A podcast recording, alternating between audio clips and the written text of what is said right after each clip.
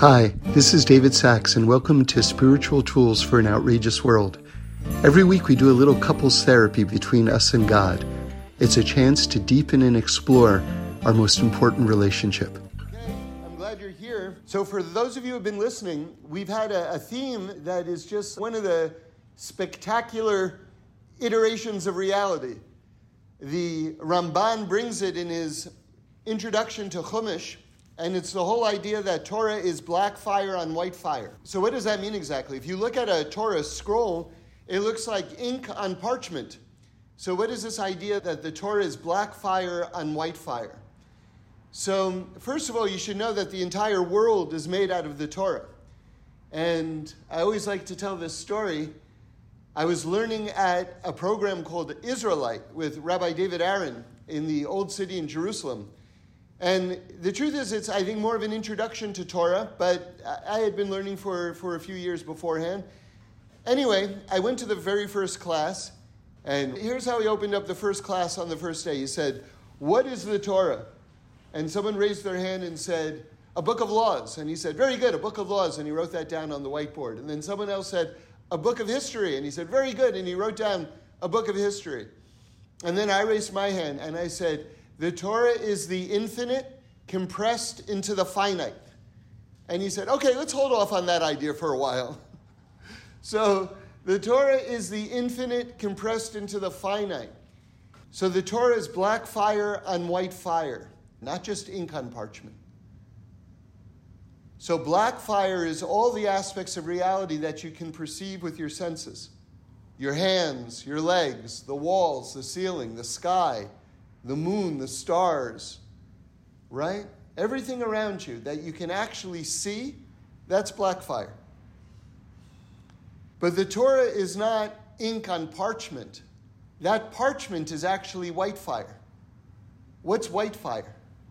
White fire is all the spiritual realms that are there that you can't see with your eyes. All the dimensions. Or in the holy books, they call them olamos all the spiritual worlds, all the different dimensions.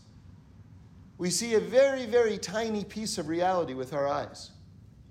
Reb Shlomo put it this way.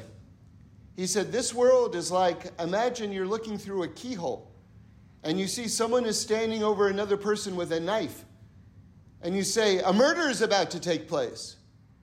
And yet, inside that room, it's an operating theater and it's a surgeon about to save another person's life. We see a tiny piece of reality with our eyes in this world. There are dimensions and dimensions and dimensions, worlds upon worlds upon worlds. And that's the white fire. Now, I was privileged to hear Eitan Katz give over the following Torah on this subject. I'm giving you background. And this is a, a mind blowing pshat. He said it in the name of the Piaseczna Rebbe, the Aish Kodesh. An amazing, amazing, amazing Torah. The beginning of this week's Parsha, the one that we just read, Yaakov Avinu wants to send a message to his brother Esav. Esav is there with 400 soldiers, ready to wipe out the entire Jewish people, more or less at its inception. It's fascinating because it says the words actually in the Torah are Yaakov sent messengers. So we would imagine that those were human messengers, and that would certainly make sense. But Rashi brings that Yaakov sent angels, and Rashi emphasizes mamish, angels, actual angels sent over with this message. Now, that's, that's particularly interesting because keep in mind, we're learning about white fire right now. Angels would be inhabitants of white fire, right? Remember, what are angels? Angels are just energy, how God manifests his will in this world. So, what message does Yaakov send Esav? So, the famous words, Im Lavan Garti, because it's been approximately 22 years since they've seen each other.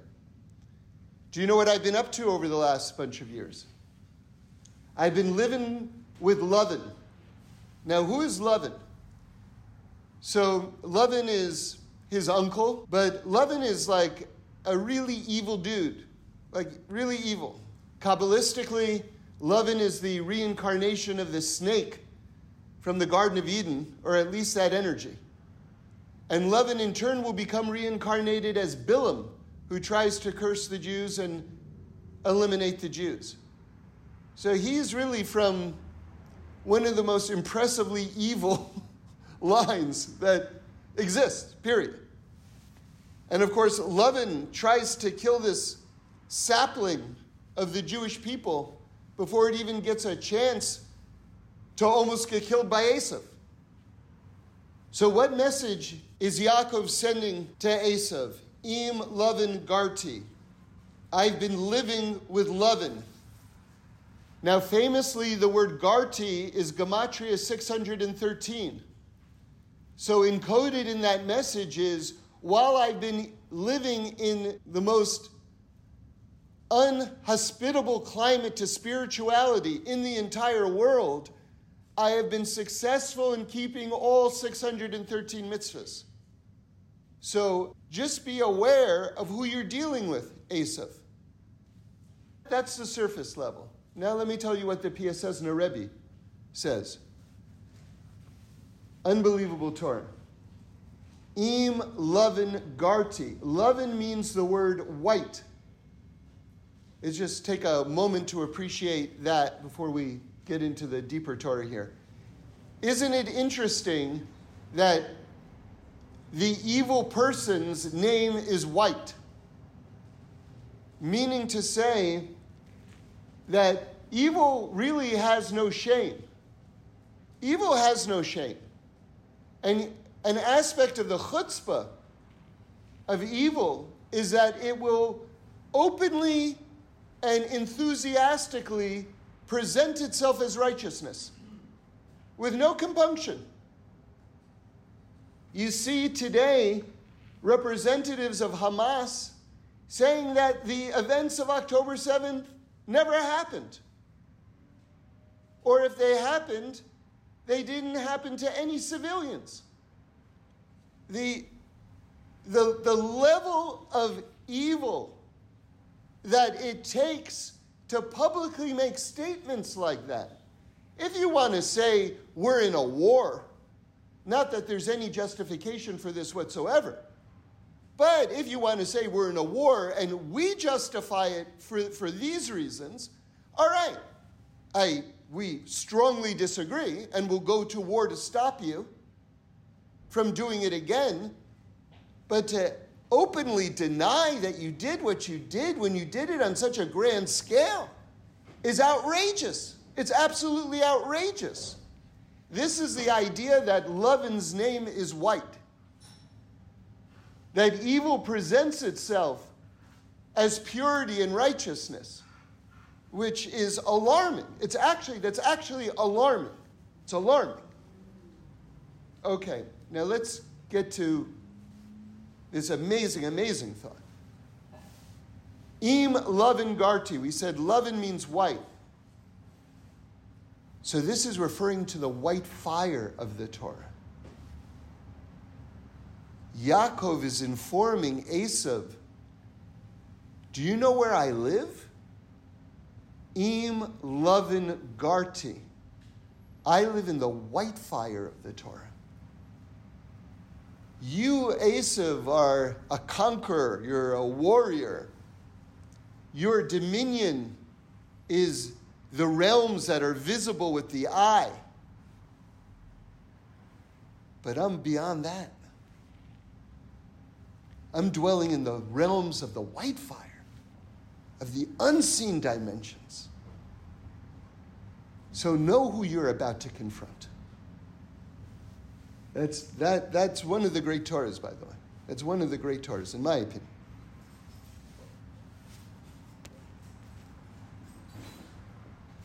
Famously takes three approaches when he meets with Esav, before he meets with Esav.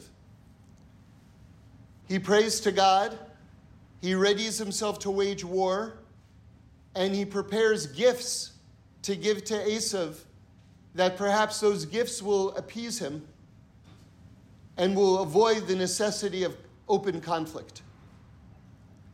And it says in the Talmud that before the sages would meet with the Roman officials, that they would study this chapter of Yaakov's confrontation with Esav to get inspiration and strength of how to deal with government authorities. And so, and so before that meeting takes place, there's an epic event, one of the most amazing events in the entire Torah, where Yaakov splits his family into two encampments, saying that if Esav attacks one, at least the other one will survive. And then Yaakov remembers that he left something across the Yabok River, some possessions. And then there's a very interesting Rashi there, which is that the possessions of tzaddikim, of very holy people, are extremely valuable to them because they, they, they conduct their lives with such honesty that they know that anything that God, that, that, that they have, any possession that they have, is a gift directly from God. That's, that's, that's an amazing idea. That's an amazing idea because usually we, we don't want to give too much, you know, importance to our material possessions. But if a person lives a life of righteousness, they can know that the possessions that they have are gifts straight from God. And so, therefore, those possessions become extra valuable and extra precious. You know, famously, there was a rich man who visited the, the Chofetz Chaim, and the Chofetz Chaim was world famous as, you know, maybe the greatest rabbi among the Jewish people in his day. This is the early 1900s. And this rich man looked inside the house of the Chofetz Chaim, and he was amazed that the, he had almost no possessions whatsoever.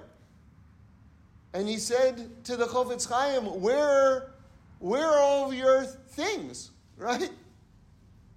And the Chofetz Chaim says back to him, Where are all your things? And then the rich man says, Oh, I'm just passing through. And the Chofetz Chaim said, said so am I. that, that idea that this world is a, a temporary place. It's a beautiful place, but it's a temporary place. This is part of the beauty of, of Judaism. Many religions look at this world as this cursed entity that you just have to get through in order to get to heaven. In fact, I'll tell you a very alarming piece of history. This took place in the Christian world. This is documented. You can research this. Suicide is illegal. In Judaism as well, it's considered murder, and you absolutely can't do it. It's one of the worst, worst, worst offenses. And in Christianity as well, you can't kill yourself. But there were some people, and this became an issue in the Catholic Church that they had to figure out how to stop. There were some people who wanted to die because they looked at this world as an evil place and they wanted to go to heaven. But they knew they couldn't kill themselves. Now, this is alarming, what I'm going to tell you. They would kill a child because they knew that the punishment for killing a child was the death penalty. So, since they couldn't kill themselves, they would commit a crime that would get them killed. Now, what is the morality behind the idea of killing a child? Like you would say that that would be the worst offense in the world. From their perspective, they were saving the child since this world is a horrible place and they were doing the child a favor. So, in their skewed perspective, They were saving the child and saving themselves by killing the child and getting themselves murdered. That's not how Jews look at the world. We say, this is a beautiful world. In all of its brokenness, in all of its brokenness, this is still a beautiful world. You know, I, I, I was at a someone's table a few months ago, and there was a 16 year old girl there that said something that blows my mind to this day. You know, as one question that always crops up is how is it possible that the Holocaust happened? Right? Everyone asks this question. And this is what this 16 year old girl said. She said, I don't know, which is the right answer. But I want to tell you how I understand. She said, When I look at the world, I see so much beauty. There's such a phenomenal level of beauty in this world. And I know that the one God who puts so much beauty in this world can be trusted. And even though I don't understand why this happened, I trust the one who created so much beauty. So, so Yaakov is about to battle an angel. This is a unique event, a unique event in world history. And this angel is the ministering angel of Esav, of his brother, who is prepared to kill him, has 400 soldiers lined up to kill him. So Yaakov, realizing that he's got possessions on the other side of this Yabok River, goes to retrieve them, and he's all alone. And while he's all alone, he has this wrestling match with the angel. Now I want to go deeper now. The word Yabok, this river, is Gematria 112. Now, 112 is like one of these numbers that you should remember because it's a very holy number. And I'm going to tell you why in a moment. And when you get an idea, what does it mean that he crossed over the river? Was it just a little tiny stream body of water? Or is the Torah saying something phenomenally deep right now? Okay? Remember, all of reality is contained within the Torah. As we said, God created the entire world out of the Torah. So every single letter, every single word is existing on phenomenally deep, multiple levels. So we can understand it on one hand as a river, but now I'm going to give you a much more expansive understanding of what it means. We know that if you were to take an x ray of the universe, there would be 10 sphirot, these 10 fundamental energies. And these 10 sphirot can be divided up into the upper three, the middle six, and the lower one. There's a phenomenal amount of Kabbalah and just rivers and rivers of ink that are done to explore what the Sphirot are and how they interact and everything like this. But it's basically divine energy. That's, that's a simple way to understand it. At different wavelengths. And when God compresses all of these energies together, just like Einstein said, energy becomes mass, this divine energy becomes the physical universe. So you have the top three that's Chachma, Bina, and Das. The first letters of that spell Chabad, if you want to know where the name Chabad comes from. The middle six, it's drawing down that energy. And the lower one is this dimension that we live in, Kabbalistically known as Malchus. Now, there's a divine name, the Ari, HaKodesh, pinpoints a divine name that correlates with these three sections of the ten Sfirot. And of course, we're only talking about one God. God is one, as we said. God is one of the symbols of God is the letter Aleph, the oneness of God.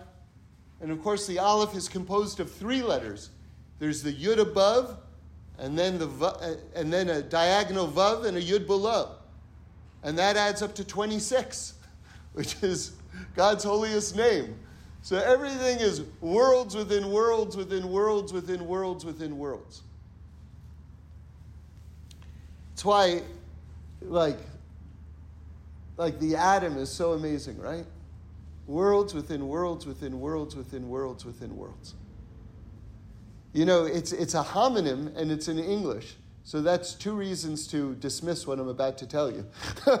but I am intrigued by the fact that, at least to the ear, Adam, as in the first person, as in the, the person whose all of our souls are contained within, the prototype of humanity, Adam and Atom are pretty close, aren't they? Feel free to dismiss it, but mm-hmm. it's kind of cool. okay, so what about these three divine names? So the divine name associated with the top three is Ekia. The middle six is Yud Ke Vav Ke, and the bottom one is Adnos, Aleph, Daled, Nun, and Yud. And those three names in Hebrew add up to 112, which is the gematria of the Yabok River. Ah, so now let's put it all together. When Yaakov crossed this river to wrestle with an angel,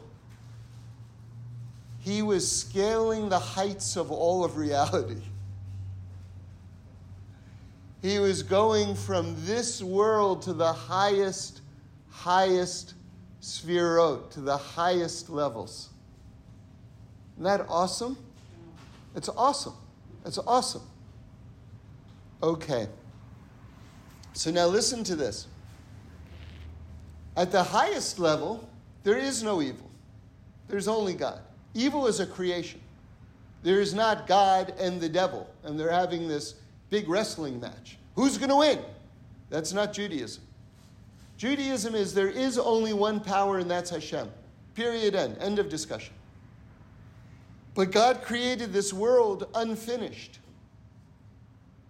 Right? The world is still in the process of being completed. All of us are part of this epic journey that God created us to be partners with Him to complete the world. And if you think that in the Garden of Eden, that the world was perfect and then we just messed it up and all of human history is getting back to zero, you're wrong. You don't know what Judaism is teaching. The world was never fully finished. And if you want proof of that, Reb Shlomo said it so simply and so beautifully. If the Garden of Eden was so perfect, what was the snake doing there? There it is. You got it all right there. The world was incomplete. It was mostly complete, but not fully complete. We had to do two things basically not listen to the snake and eat from the tree of life. We listened to the snake and we didn't eat from the tree of life. And that brings us to today, doesn't it? but we're making progress. We're getting closer. Every day we get closer. You know, I heard Reb Shlomo say one time every generation gets closer to Mashiach.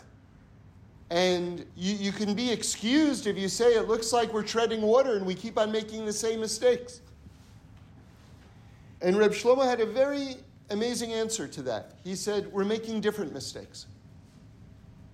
They may look like the same mistakes, but they're different mistakes. That's encouraging. That's encouraging. You don't want to be making the same mistake over and over again. So we are learning, but It's complicated. It's complicated. So now listen to this. What is Yaakov doing all the way up there? We just said he crossed the Yabok River, which is 112, but 112 also brings us up the chain of the Sefirot. What was he doing up there? Well, believe it or not, there's another opinion of who Yaakov wrestled with. The famous explanation is that he wrestled, as we said, with the angel of Esav. But now listen to this. The Torah actually says, if you want to just look at the words of the Torah, and Yaakov was all alone. And then it says he wrestled with an angel. According to some commentators, the wrestling match was with himself. And with those aspects of himself that needed to be conquered and redeemed. Okay, so does he have to go all the way up to the top of heaven in order to do that? And the answer is yes. Because I want to connect this to another teaching from the Medrash, which is that when Yaakov has a dream, a few parshas ago, he dreams of a ladder going all the way to the heavens. The bottom is on the earth and it goes all the way up to the heavens. And there are angels going up and angels going down. Now, the Medrash, you know, you got to love Judaism. You got to love Torah. You have to. You know why? Because if you told me that he dreams of a ladder and there are angels going up and angels going down, I'm more than satisfied right there. Uh, you don't have to tell me anything else. That's awesome. It's like the, ladder's all the way on the earth and it's going all the way up to the heavens and there are angels going up and down. That's a full meal right there. I'm very, very happy. So the rabbis say, what are the angels going up for and what are the angels coming down for? The fact that you can take a magnificent teaching like that and then not stop and drill down and apply analysis and expect cogent answers from your interrogation is phenomenal. That's Torah. So the Medrash says that on the Kisei HaKavod, the throne of glory, which is not a chair floating in outer space, right?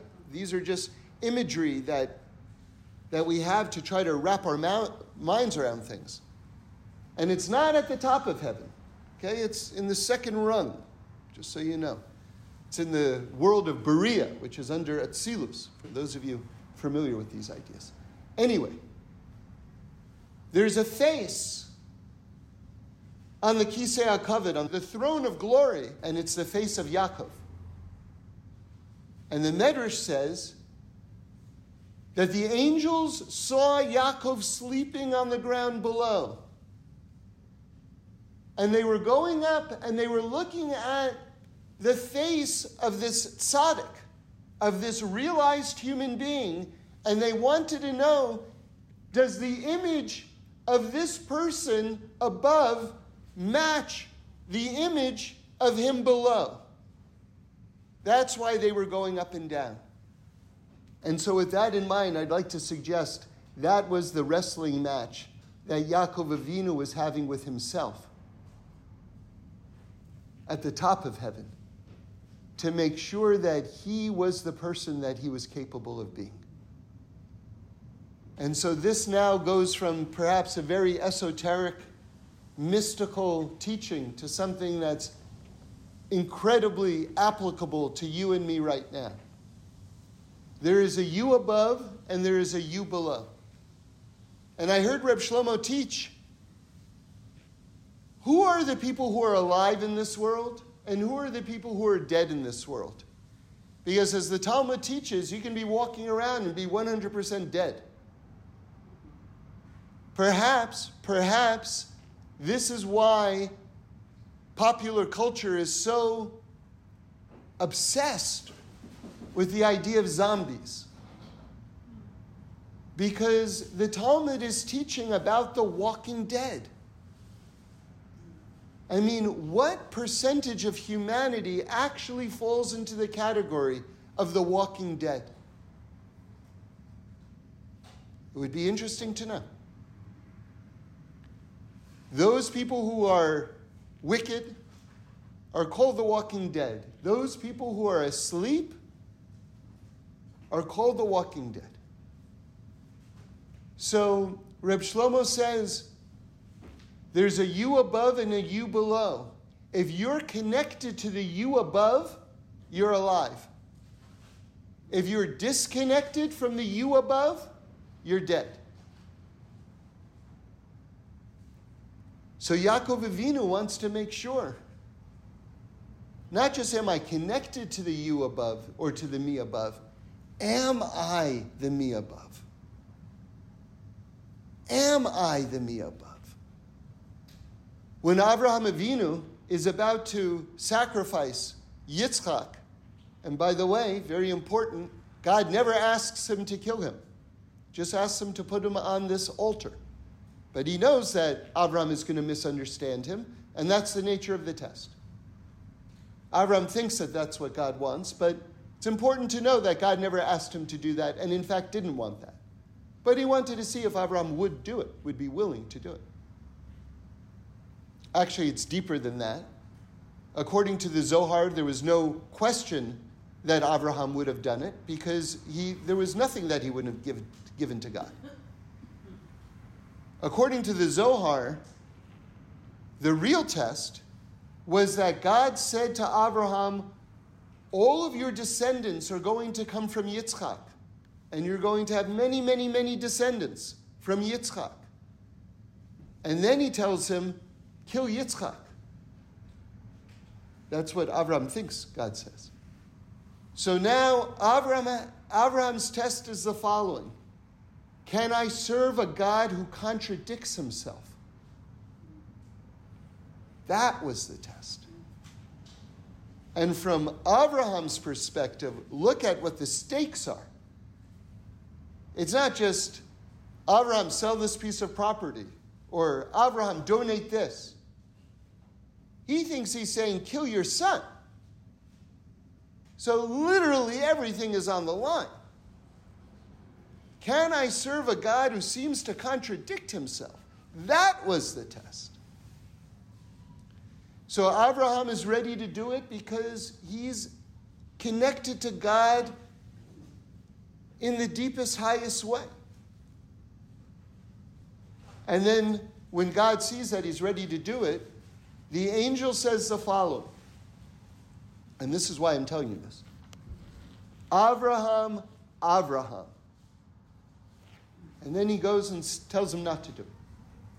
So now listen to this. What does that mean, Abraham, Abraham? Why did he repeat his name at that moment? And I don't know who said it, but someone very, very, very great. At that moment, the Avraham below reached the Avraham above. Have the chills. It's awesome. Awesome. Awesome. Okay, so what about us? Let's just make it real about us. The, the Yetzer Hara, the evil inclination, there's some martial art where you use the momentum of the person against themselves. That's Aikido. So the Yetzer Hara is the grand master of Aikido. And I'll tell you what I mean by that. The whole reason why I want to improve myself and I want to improve the world is because I'm a person of truth. Right? So the Yetzer Hara, the negative inclination says, oh, that's very nice that you're a person of truth. I really respect that. That's really amazing. So you're just going to do part of the mitzvah? You're not going to do the entire mitzvah? That kind of actually makes you a hypocrite, doesn't it? So if you're really a person of truth and you're not going to do the entire mitzvah, you shouldn't even do part of the mitzvah because otherwise you're a liar. You're not a person of truth. Wow, that is the snake in the Garden of Eden talking. That was so persuasive. And yet, what is the end result? I stopped you from doing something good. That's the end result. I convinced you that a little bit is not only nothing, but a little bit is evil. But wait, if the mitzvah is infinite, that means part of the mitzvah is infinite. That means that it's good to even do a little bit of the mitzvah. So that's how the Yetzer Hara gets us. It uses our own goodness against ourselves to shut us down. And the imagery that I always am drawn to is you're walking down the street and you see a homeless person laying across the sidewalk, and you say to yourself, This poor guy, when's the last time he had a good meal? When's the last time he had a steak dinner? You know what? I'm going to do it. I, I got some money. I'm going to give that guy a steak dinner. You reach in your pocket, you pull out $5, that's all the cash that you have, and you say, $5 is not going to buy him a steak dinner, and you keep on walking. Meanwhile, that guy would have loved your $5. He would have loved that $5. But you say, oh, $5, what's $5? For him, $5 is something. Your soul is that homeless person. And you say to yourself, well, I would like to do this entire mitzvah. I would like to keep an entire Shabbos. But I can't keep a whole Shabbos, so I'll do nothing. Meanwhile, your soul is like, go to a Friday night dinner, like anything. Hear Kiddush, eat some challah, do anything. I'll take anything. So you, you, can't, you can't fall into this trap of all or nothing because it's a lie. Because all of life's improvements happens in steps. And if we don't allow ourselves to take small steps, then, then, then how can we arrive at the destination? My whole life has been a series of small steps. I mean, I'm getting up at a quarter after five in the morning right now, and I'm often the one opening up the door with the keys to let the other people in before six o'clock in the morning. If you told me this 30 years ago, I would have told you, you're not living in reality. Do you have any idea the life that I'm living? But a tiny step, and then another tiny step, and then sometimes you fall five steps backwards, but then you get back up, and it's a tiny step and a tiny step, and then before you know it, you're jumping out of bed at a quarter after five in the morning. It's real. And I'm telling you it's real because I'm talking about myself right now. So I was thinking about enzymes. So imagine an enzyme in your stomach, right? And imagine that this enzyme, like just stand in the shoes of this enzyme in your stomach. And your enzyme is thinking the following I got this job. I enjoy skiing. I enjoy travel. Russian literature, right? And yeah, you know, I also digest some food. You know, when I've got some time, I digest some food.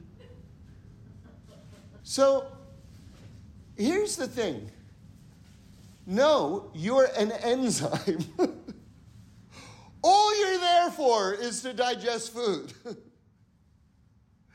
I get that you think that you've got this separate life other than digesting food, and I applaud your variety of interests. But can, be, can we be real for a moment? You're only there to digest food. So that's us. We're, we're that enzyme, and I mean this in a, in a very, very real way right now. We've got so many different interests and so many different things to do, and everything is taking up all of our time. And also, you know, I do some mitzvahs, try to do some mitzvahs, but in my mind, it's really extra credit. I don't really need it. I'm, I'm a pretty, I mean, I don't want to brag, but I'm a pretty good person. I'm nice. I'm nice. This is something that I can be a little extra credit nice. Now I'm even nicer, right? Because I don't have to do that. Forget about the fact that you're commanded to do it, that you're actually commanded to do it. No, no, no, you know, I just. Because a mitzvah, when I grew up, the word mitzvah was translated as a good deed. That means it's 100% extra credit. This world isn't finished yet.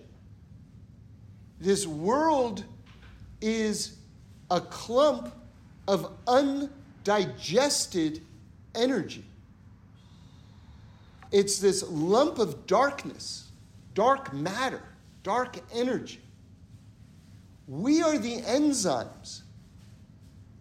Through our effort, we were created to digest the darkness and to turn it into light. That's why we're here. That's what we're doing. And if we fantasize and delude ourselves into thinking that I've got a very rich life with lots and lots of interests,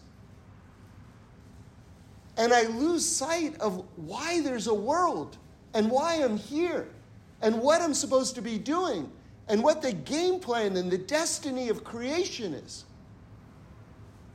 it's tragic. On the other hand, if I realize that God created me on the, on the front lines of finishing the most epic project in history. I'm on the front lines in terms of pushing the darkness and creating light and transforming the entire world. That's awesome. And in terms of my other interests, that's the beauty of this world. Of course, God put beauty in this world and richness of this, in this world and wants us to take part in it. It says in the Talmud Yerushalmi that if there's a, a, a fruit in the world that we didn't taste, at the end of our life, we're going to have to give an explanation why we didn't participate and take part in the beauty and the pleasure of this world if it was permissible. And we didn't do it. We didn't have a chance to enjoy God's goodness in the world, we are going to have to give an explanation for that. So not only does God create beauty intentionally, He wants us to explore it and to bask in it, to bask in His goodness. But not at the price of losing sight of why there's a world and why there's in us. The, the Yetzer Hara, the evil inclination, one of its big arguments against us, and this is what I would call like, I think it's jujitsu, or maybe it's judo, I don't know. But there's some martial art where you use the momentum of the person against themselves. Aikido. That's Aikido. Okay. So in Aikido, you use the momentum of the person against themselves. So the Yetzer Hara is like the Grand Master of Aikido. And I'll tell you what I mean by that. The whole reason why I want to improve myself and I want to improve the world is because I'm a person of truth. Right? So the Yetzer Hara, the negative inclination says, Oh, that's very nice that you're a person of truth. I really respect that. That's really amazing. So you're just going to do part of the mitzvah? You're not going to do the entire mitzvah? That kind of actually makes you a hypocrite, doesn't it? So if you're really a person of truth and you're not going to do the entire mitzvah, you shouldn't even do part of the mitzvah because otherwise you're a liar. You're not a person of truth. Wow, that is the snake in the Garden of Eden talking. That was so persuasive. And yet, what is the end result? I stopped you from doing something good. That's the end result. I convinced you that a little bit is not only nothing, but a little bit is evil. But wait, if the mitzvah is infinite, that means part of the mitzvah is infinite. That means that it's good to even do a little bit of the mitzvah. So that's how the Yetzer Hara gets us. It uses our own goodness against ourselves to shut us down. And the imagery that I always am drawn to is you're walking down the street and you see a homeless person laying across the sidewalk, and you say to yourself, This poor guy, when's the last time he had a good meal? When's the last time he had a steak dinner? You know what? I'm going to do it. I, I got some money. I'm going to give that guy a steak dinner. You reach in your pocket, you pull out $5, that's all the cash that you have, and you say, $5 is not going to buy him a steak dinner, and you keep on walking. Meanwhile, that guy would have loved your $5. He would have loved that $5. But you say, oh, $5, what's $5? For him, $5 is something. Your soul is that homeless person.